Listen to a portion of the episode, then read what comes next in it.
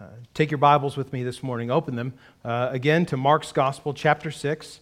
Uh, our text today is Mark 6, verses 1 through 6, a uh, sermon that I have titled uh, The Prophet Without Honor. Uh, homecoming is a tradition in American colleges and now in high schools too that dates back to over 100 years. It depends on who you ask, what school you ask, about who first started the, home, the, the first homecoming tradition, whether, whether it was the University of Missouri or Baylor or someone else. They're always fighting about it. But it's a day, homecoming day is a day full of honor and celebration when alums from college return to their alma mater for the first football game of the fall. And homecoming always gets pushed back further in the season. It's usually never the first game anymore. But uh, teams always want to schedule, you know, kind of another powder puff team if they can to at least get one win on the season. Every school has its own traditions around homecoming, but there's almost always at homecoming uh, an alumni barbecue, an alumni tailgate, an alumni recognition ceremony, and certainly because I get invitations from the University of New Mexico all the time, an alumni fundraising banquet. They just want more of my money. I already paid for one degree, y'all. Homecoming is also about football and honoring the football team, welcoming, welcoming them with banners and cheers, and teammates who are long graduated some time ago, welcoming them home to encourage the new squad. Jesus had a homecoming too. As he'd started his ministry in Galilee and taught and healed all throughout that region near the Sea of Galilee, at one point he left his sort of ministry home base in Capernaum, if you will, and went back to his hometown, to Nazareth, to minister there. Jesus' homecoming was far from the kinds of homecomings that we're accustomed to seeing at college football games today. Rather than being met with cheers and roars, he was met with jeers and rolling eyes. Jesus was a prophet without honor among his own people. What we see in verses 1 through 6 of Mark chapter 6 is uh, the problem of familiarity. You've heard the old adage familiarity breeds contempt. The familiarity that the Nazarenes had with Jesus, seeing him grow up among them, knowing him as the son of Mary, the carpenter, and along with his uh, half brothers and, and sisters, the familiarity that the Nazarenes had with Jesus, when he returned for his homecoming of sorts to minister in Nazareth, their familiarity with Jesus kept them from believing him and ultimately bred in them a cynicism that prevented them from actually trusting him, believing he had the authority that he had. The main idea of our text this morning and the main idea of the sermon today is this that familiarity breeds contempt, but faith breeds confidence in the power of Christ.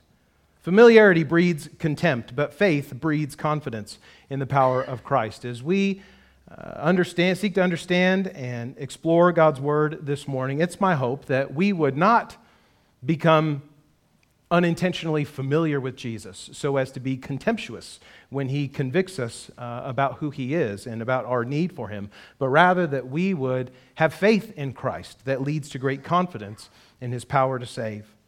I would invite you, as you're comfortably able, stand with me as we honor God by reading his word. Mark chapter 6, verses 1 through 6. We saw last week Jesus uh, in Capernaum uh, healing a woman who had uh, an issue of blood for 12 years, raising uh, the synagogue leader, Jairus' little daughter, from the dead. And Mark, the gospel writer, continues in chapter 6, saying, He, Jesus, went away from there and came to his hometown, and his disciples followed him. And on the Sabbath he began to teach in the synagogue, and many who heard him were astonished, saying, Where did this man get these things? What is this wisdom given to him? How are such mighty works done by his hands? Is this not the carpenter? The son of Mary and brother of James and Joseph and Judas and Simon? Are not his sisters here with us? And they took offense at him. And Jesus said to them, A prophet is not without honor except in his hometown and among his relatives and in his own household. And he could do no mighty work there except that he laid his hands on a few sick people and healed them. And he marveled because of their unbelief. And he went about among the villages teaching. This is God's word. You may be seated. Familiarity breeds contempt, but faith breeds confidence in the power of Christ. There's a lot to observe in these short six verses, but I would call our attention to three things this morning. First, we see in verses 1 and 2 that amazement, astonishment, is no substitute for acknowledgement. Amazement with Jesus, astonishment by Jesus, is no substitute for acknowledging Jesus. In Mark chapter 1, verse 14, all the way at the beginning of his gospel, there the gospel writer introduced us to the ministry pattern of Jesus. He would go into Galilee, that region around the Sea of Galilee, proclaiming the gospel of God, saying, The time is fulfilled, the kingdom of God is at hand, repent and believe the gospel. Mark is so helpful to summarize Jesus' preaching ministry with that one short sentence Repent, believe the gospel. And as Jesus goes around in Capernaum and the other side of the sea, and even in Nazareth, we always find him teaching. And we can assume that the, the summary of his teaching was something like that The time is at hand, the kingdom of God is here, repent, believe the gospel. We know that Jesus found his home base for ministry in Capernaum, that city where Simon Peter and his brother Andrew lived, probably also with the other fishermen, James and John. But that's not the only place that Jesus goes. We saw him a few weeks ago go to the eastern side of the Sea of Galilee, and he healed a man of the region of Gerasa with, uh, from, from a legion of demons. But it was in Capernaum, back in Mark chapter 1, verse 21, Jesus' home base, that we saw Jesus for the first time being invited into the synagogue to teach on the Sabbath day. In Mark 1, beginning in verse 21, we read that they went into Capernaum, and immediately on the Sabbath, Jesus entered the synagogue and was teaching. And they were astonished at his teaching, for he taught them as one who had authority and not as the scribes. Interestingly enough, now here in Mark chapter 6, Jesus goes to another town, this time his hometown of Nazareth, and he does the same thing. He receives an invitation to go teach in the synagogue, and he teaches in the synagogue, and what happens? Just like in Mark chapter 1, the people listening to him were astonished. The people were amazed at what Jesus was teaching. But different from what happened in Capernaum, the amazement of the Nazarenes does not lead them to receiving Jesus, doesn't lead them to, to a posture of recept- receptivity, not to acknowledgement of his authority. It leads them to incredulity. Can't believe this guy. Very quickly, they rattle off a number of questions in verse 2. Where did he get this knowledge? Who gave him this wisdom? How, did he, how does he do these mighty works? It seems that though they were amazed at his teaching, they couldn't believe that Jesus was the one actually behind it all. Surely someone else told him these things. Surely he's only parroting what he's heard some other expert somewhere else say. Surely these miracles we've heard that, that he does are either some illusion or worse, there's some sort of dark magic. Certainly, this Jesus that we know and we saw grow up doesn't actually have authority to teach this way. And this much is certain from the text.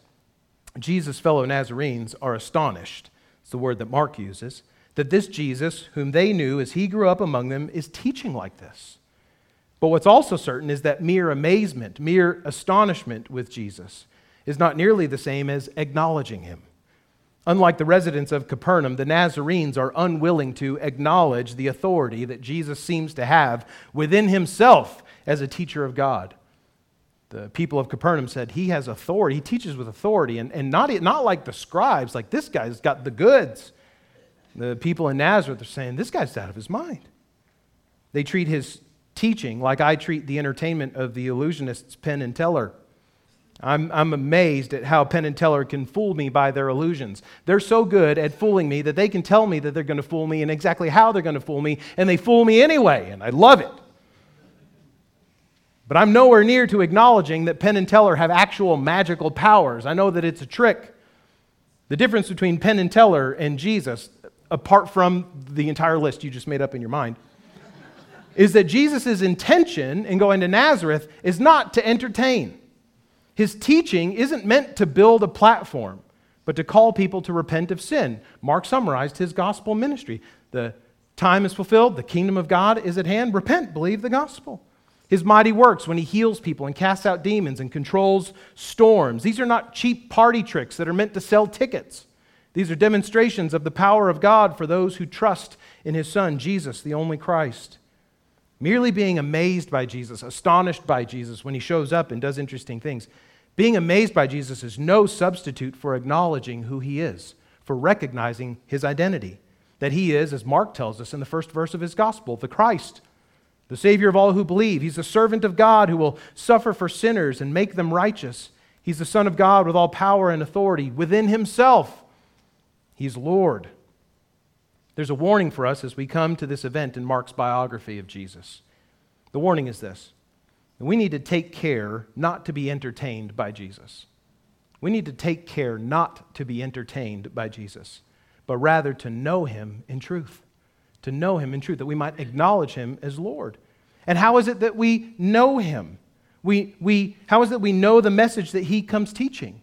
We come to know him by listening to him, by reading the word. God has inspired human authors to write down, re- recalling his life and all of the promises leading up to his life and all of the fulfillment of those promises in his life, the, the, the, the, great hope of salvation and his death and resurrection and all the gifts that he gives to his church afterward. We come to know him by listening to him.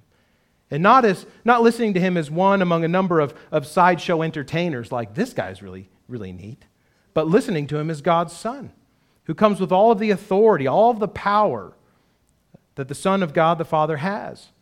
We listen to him and we come to know who he is by acknowledging his authority and submitting to him as Lord. We need to take a warning this morning not to be entertained by Jesus. Friends, let us take care in this place that when we open God's Word each and every Sunday morning, not to come seeking to be entertained, not to come seeking to consume some sort of fancy, Jesus y TED talk, not to be merely amazed by the rhetorical skill of a human teacher not to be simply astonished at the skillful combination of reason and charisma and credibility of a preacher's argument. If that's the case, if that's what we're here for, we risk missing Jesus for being amazed by him. Or even worse, by being amazed by human teachers, just like the Nazarenes did. That's a neat trick, Jesus. Where'd you learn it? As you, Christian, have opportunity to have gospel conversations or to explain the gospel to a non believer, I encourage you, fight hard with faith, not to impress non believers with your speaking skill, not to be an entertaining speaker, but only to help them to see Jesus clearly and to acknowledge Him. To know Jesus is not simply to admire Him or to be amazed by Him so as to ask, How did He do that? I want to learn that trick. But to know him is to acknowledge him as Lord, saying with faith, He is the Christ, the Son of God, the Son of God, my King, my Redeemer. Astonishment is no substitute, amazement is no substitute for acknowledgement. This passage and this event in Jesus' life teaches us also in verses 3 and 4 that familiarity is often an obstacle to faith.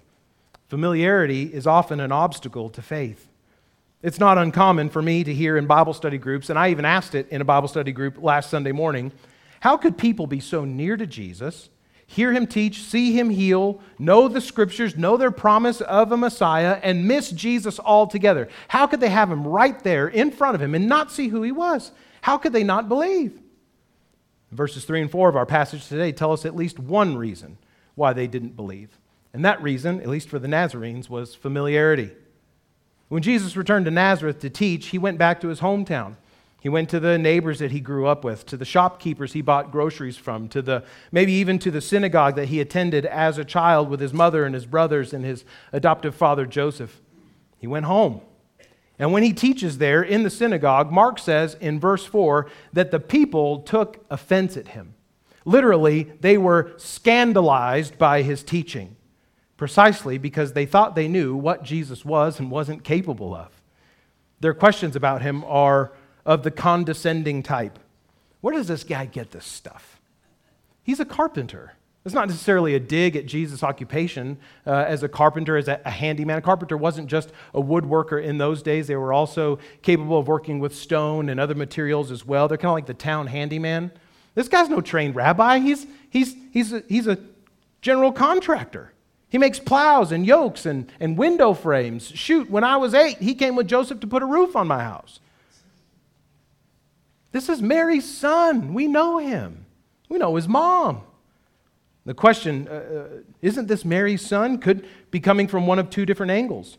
Either one, relatively well meaning, meaning that Joseph, Jesus' adoptive father, was dead at this point. He's not mentioned in this text. He passed away, and Mary was a widow, and so they're just recognizing the only surviving parent. Or it, this question could have a, a little bit of a dig to it, it could be a little bit of an insult recalling maybe a possible rumor that Jesus was the Ill- illegitimate child of Mary's illicit affair with some stranger. This is Mary's son. And on top of that, he's the brother of these guys and these girls. We know him, he grew up here. What can this Jesus teach us? He's no different than we are, and he has the nerve to call us to repentance. In their familiarity with Jesus, thinking that they know him, the Nazarenes have built an obstacle to faith in Jesus. This isn't new in Mark either. This isn't the first time this has happened. In fact, you remember back in Mark chapter 3 when we read about Jesus' own family accusing him of being out of his mind and coming to Capernaum to get him to stop this silly mission of his and come home. The familiarity that Jesus' mother and brothers had with him kept them from faith at first, and for the town of Nazareth, it's done the same. Some of you hearing this this morning know all too well the rejection that Jesus faced in Nazareth. Some of you are the only Christians in your family. Some of you came to faith in Jesus as teenagers in your home, only to be insulted and teased by your unbelieving parents. Some of you have come to know Christ as adults and had your children distance themselves from you after your conversion. Some of you have lost friends because Jesus changed your heart and called you away from sin and to holiness. And because of your faith in Him, your, your friends and your family say things to you like, Who do you think you are? We grew up together. You're no better than me. I changed your diapers, and you think you can change my soul with this Jesus talk? I thought I knew you, Mom. This Jesus stuff is just too much. If this is the way you're going, I'm not going with you. You're crazy. You're stupid. Get out of here. Jesus says plainly to those in Nazareth, a prophet is not without honor except in his hometown and among his relatives and in his own home. Sometimes we're surprised that people would reject Jesus, having seen and heard all that they saw and heard from him, and yet he was rejected by the people closest to him, the people who knew him best. Some of you, because of Jesus, have been rejected by those who are closest to you, by those who know you best. The response of the Nazarenes to Jesus reminds us of two things this morning. First, his rejection because of their familiarity reminds us, or rather, it foreshadows the ultimate rejection of Jesus, not just by his family, not just by Nazareth, but by the people of Israel. That their rejection of him as Messiah will lead to his betrayal and death by crucifixion. It was his death that would provide the means of our salvation and was itself the grounds for his vindication as Messiah by being raised from the dead. When Jesus is betrayed later, we're not surprised because he was rejected here, even in Nazareth. The response of the Nazarenes to Jesus also reminds us of the promise that we who follow Jesus, the promise that we'll also be rejected by the world. This has been the norm for those who resist the call of God to repent and believe. Those who resist the call of God reject those who receive it. The Israelites re- rejected prophets like Elijah. They mocked other prophets who warned them of coming exile. Jeremiah the prophet was imprisoned by his own people, thrown into a pit in the ground. Stephen, the first Christian martyr, was stoned. All of these for calling the people of Israel to repent of sin, to believe God, to trust Jesus, that, that Jesus was the Christ. If Jesus was hated by his people, we ought not be surprised. Uh, if he was hated, hated by the people in his hometown, we ought not to be surprised if people in our hometowns, in our close circles, dislike and hate us too. In fact, Jesus himself promised that we would experience this. John 15, beginning in verse 18, Jesus says to his disciples, If the world hates you, know that it hated me before it hated you. If you were of the world, the world would love you as its own. But because you're not of the world, but I chose you out of the world, therefore the world hates you. Remember the word that I said to you A servant is not greater than his master. If they persecuted me, they'll also persecute you. If they kept my word, they'll also keep yours. But all these things they will do to you on account of my name, because they do not know him who sent me. Familiarity is often an obstacle to faith. So take heart, dear Christian, who's been despised by your family and your friends because of your faith in Jesus. Your suffering for following him puts you in the good company and shared experience of your own Savior. Amen. And simultaneously, Christian, we must emulate the gentleness and confidence in God that Jesus had when he preached a difficult message of repentance and faith. The Nazarenes stumbled all over Jesus' identity and what they assumed of him, but he was himself, even in his teaching, not offensive. When sharing the gospel, we need to make every effort to allow the gospel message to be the only thing that causes offense.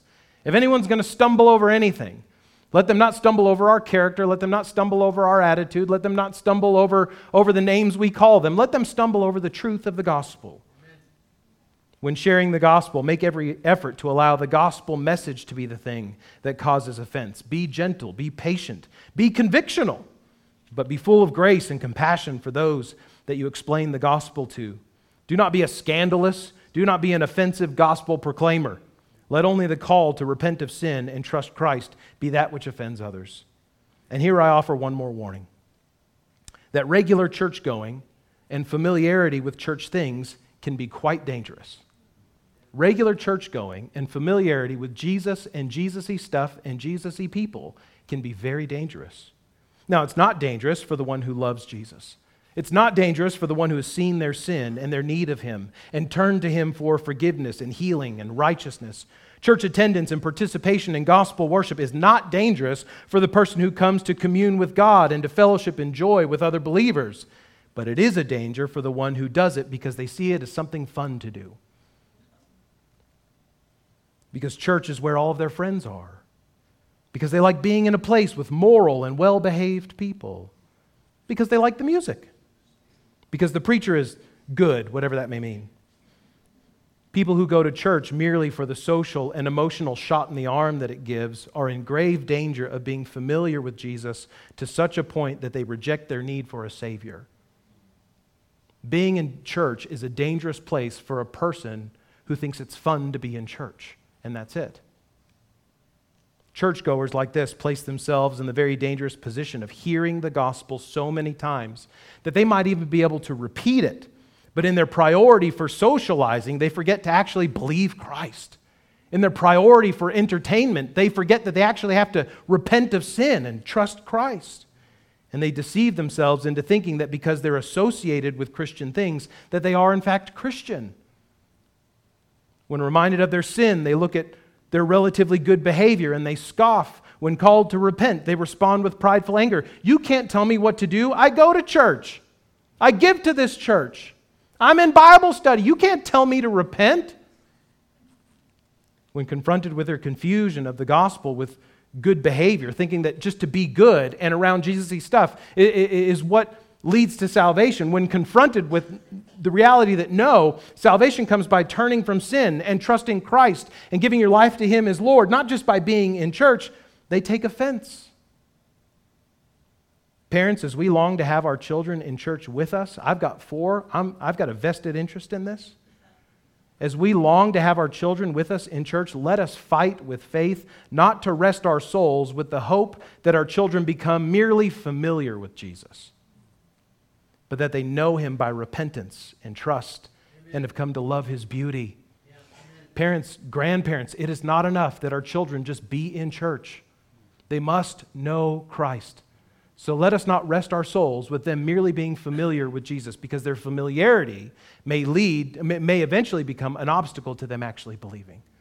Let us live in such a way that shows them the beauty of Jesus the wonder of the gospel, the, the hope and, and the real joy in, in not just knowing things about Jesus, but by living in relationship with Him as Lord. So we've seen in this text that astonishment or amazement is no substitute for acknowledgement. We've seen that familiarity is often an obstacle to faith. And as our passage this morning closes in verses 5 and 6, we see that disbelief ultimately rejects saving power. Disbelief rejects saving power. As the scene closes, we make an interesting observation.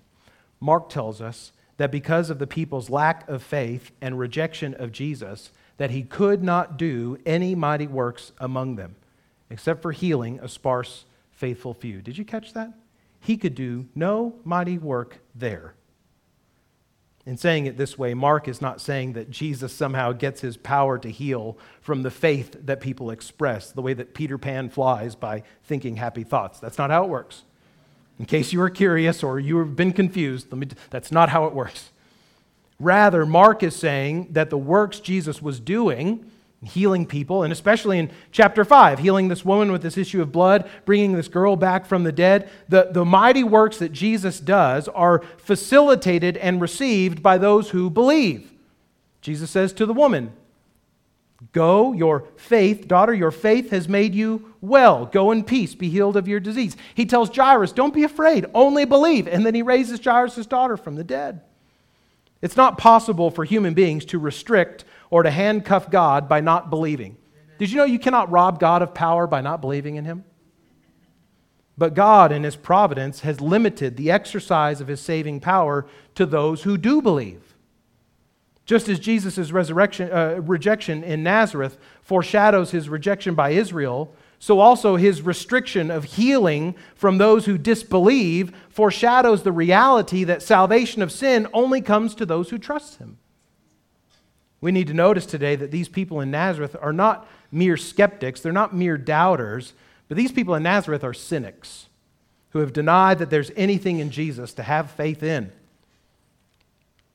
One Bible commentator, David Garland, uh, on, verse, uh, on his commentary on verse 5 says that doubt has trouble believing. Doubt has trouble believing. Many of us in this room have doubted before. There's nothing wrong with doubting, there's nothing wrong with having trouble believing. You think of the man who came to Jesus seeking healing for his son, and Jesus says, Do not fear, only have faith. He says, Lord, I believe, help my unbelief. I believe you can, but I'm struggling with it. Doubt is one thing. Doubt has trouble believing, but unbelief, disbelief, obstinately refuses to believe. Disbelief, unbelief is not, cynicism is not, I'm having trouble believing. It is saying, I don't believe and I won't believe. David Garland continues saying Mark portrays Jesus' hometown as mired in an obstinate unbelief that deprived them of the gracious benefits of God's reign. And the hardened unbelief of the cynic today does the same thing. Now, there are a lot of things that we disagree with uh, non believers about who Jesus is. I think we would agree that the difference between Christians and non Christians, and if you're here this morning and you're not, you're not yet a Christian, I, I, think hopefully we can find some common ground here, and, and graciously so, in, in agreeing on what we don't agree on. We believe differently, Christians and non Christians, about who Jesus is and who the scriptures say that he is. Christians believe that Jesus is the Son of God, non Christians generally don't. Christians believe that Jesus was born of a virgin, Mary, to be sinless. Non Christians don't believe this. Christians believe that Jesus died on a cross, and there are many non Christians who also believe this. But Christians believe that Jesus died as a sinless man on the cross, and there, he was, there was laid on him the sins of the world. And non Christians do not believe this. We believe that Jesus died as he provided perfect payment for those sins, so that whoever would believe in him as God's Son and the substitute for sinners, who would repent of sins and turn to him in faith, that these would receive Christ's righteousness and be made right with God. Non Christians do not believe this. Christians believe that Jesus was raised from the dead. Most non Christians do not. Christians believe that Jesus was raised and given a glorified body, never to die again. And in this body, he appeared to his disciples and many others as a proof of his resurrection and his victory over sin and death. Christians believe that because Jesus died for sins and was raised from the dead, that whoever confesses that he is Lord, that he is God, that he is King of our lives, and believe God raised him from the dead, will receive salvation from sin, forgiveness of sins, a restored and perfectly right standing with God. Non Christians then will disagree with our conclusions about who Jesus is and what he has done. I think we can all agree on that. We as Christians believe that all people, whether they believe or not, are created in God's image and are worthy of all dignity and respect. So we who know Christ and have been made right by him, we don't return evil for evil when people despise us for our faith or make fun of us for our faith. But out of love for those who do not believe, we humbly and patiently, confidently hold out the good news of salvation for those who don't yet believe. And we pray that if you're not a believer in Jesus, not a Christian yet, that you'll hear the message of Jesus and not reject it out of hand, but that you'll investigate it, that you'll investigate Him, the claims of Christ. And we pray that you'll not respond in offense at the person of Christ and what He calls you to, to repent and believe, but we pray that you'll receive Him with faith. Jesus' own family and hometown didn't believe Him, at least not at first. So skepticism doesn't surprise us. Some of us were skeptics too, some of us were doubters too. Our invitation to you this morning, if you're skeptical about Jesus, is simply this today do not let your skepticism turn into cynicism. Don't let your doubt or your questions turn into disbelief and a total rejection of Jesus. Don't let your feeling of, I'm having trouble believing, turn into, I don't believe and I won't believe. Investigate Jesus' claims. Inspect the biblical record. Give Jesus a fair hearing before rejecting him out of hand. And we have some easy resources actually that are available to you to consider Jesus and who he was and what the gospel is and whether or not it's something you, you can believe and trust. uh, on a little round table in our foyer. We have these three little uh, pamphlets. One is called, the red one's called Who is Jesus? The white one is Why Trust the Bible? The fourth one is What is the Gospel? If you're struggling or you're working through questions about who Jesus is, why I can trust the Bible, what, what is this gospel that these people keep talking about, grab one, two, or all three of those uh, little pamphlets, take them home, read them. Uh, we would love to spend time as a church with you trying to answer your questions about Jesus, trying to, trying to answer your, your questions of doubt and skepticism with, uh, with, with reasonable responses from God's word that lead you to faith. Whatever you do, don't reject Jesus with hard hearted cynicism, but give him a fair hearing. Yeah. Perhaps you're the sort of non believer who says, Surely, though, if there's a God, and if this God that you believe is loving, even if I don't believe him, when I die, I'm sure that he'll understand that I just didn't have the evidence I really needed. He'll get it. He'll let me in. He'll say, ah, that's fair. Old Johnny Boy didn't, didn't see what he needed to see. So i am going to let him in anyway. He did his best. I want to warn you the scripture plainly says, the Bible plainly says, that salvation and life with God is a gift received by faith, that is, received by belief, trust in God's Son, Jesus Christ. And the scripture says that the Word of God itself, these Bibles we hold in our laps today, the Word of God itself is sufficient for evidence to believe. That if you're waiting for God to write some fancy message in the sky, you may be waiting a really, really long time because He's already written a whole lot more words right here. The Bible even notes that if someone will not believe that God has spoken by His Word, he's neither likely to believe even if he should see some sort of miraculous sign in the sky, or better, someone coming back from the dead. Jesus tells a parable during his ministry in Luke chapter 16. A parable about a rich man, a fictional story about a rich man and a poor man. And both the rich man and the poor man die, and they go to their respective places in the afterlife. The rich man goes to Hades. The poor man goes to the right hand of Abraham, Abraham's bosom. He goes to paradise. And there, as Jesus tells this fictional story, he, he paints a picture of the rich man there in Hades being tormented with uh, the, the flames of hell there and his separation from God because of his unbelief. And this rich man in hell is crying out across this uncrossable chasm to Abraham in paradise, saying, Abraham, help my brothers because they're all going to end up in the same place that I am. They're still alive, but if you'll send someone back from the dead to tell them about what awaits for them if they don't change their ways and believe God, then they'll believe. Jesus, in his parable, says this Abraham said to the rich man in Hades, They have Moses and the prophets. Let them hear them. They have God's word written down. Let them listen to that. Amen. And he said, No, Father Abraham, but, but, but if someone goes to them from the dead, then they'll repent. Abraham said to him, If they do not hear Moses and the prophets, if they don't listen to my word, neither will they be convinced if someone should rise from the dead. There's a reason Jesus goes to the synagogue and teaches there before doing any mighty works. It's because the plain word of God, clearly spoken, is what we are to believe, not merely powerful signs. We believe God is good, we believe God is trustworthy, and he need not do miracles in abundance to be believed. And that even if he did do miracles in abundance in our own sinful way, we would find some reason not to believe them anyway. The Nazarenes' astonishment with Jesus' plain teaching lends to, leads to cynical disbelief, and their disbelief elicits genuine amazement by Jesus. I can't believe this guy. Who is he? Amazement by Jesus, or amazement at Jesus, not because uh, or excuse me, Jesus, and Jesus is also amazed in this passage. He's amazed at their unbelief. Can you believe these people don't believe? Verse 6 says, He marveled because of their unbelief. Not because he's surprised by their response, not because he's surprised that they disbelieve him, but because their hard heartedness is so thick with the sad irony that thinking they know him, they missed him altogether. Jesus is looking at this going, Wow, wow. My friend, this morning, knowing that disbelief rejects saving power, avoid the pitfall of the Nazarenes.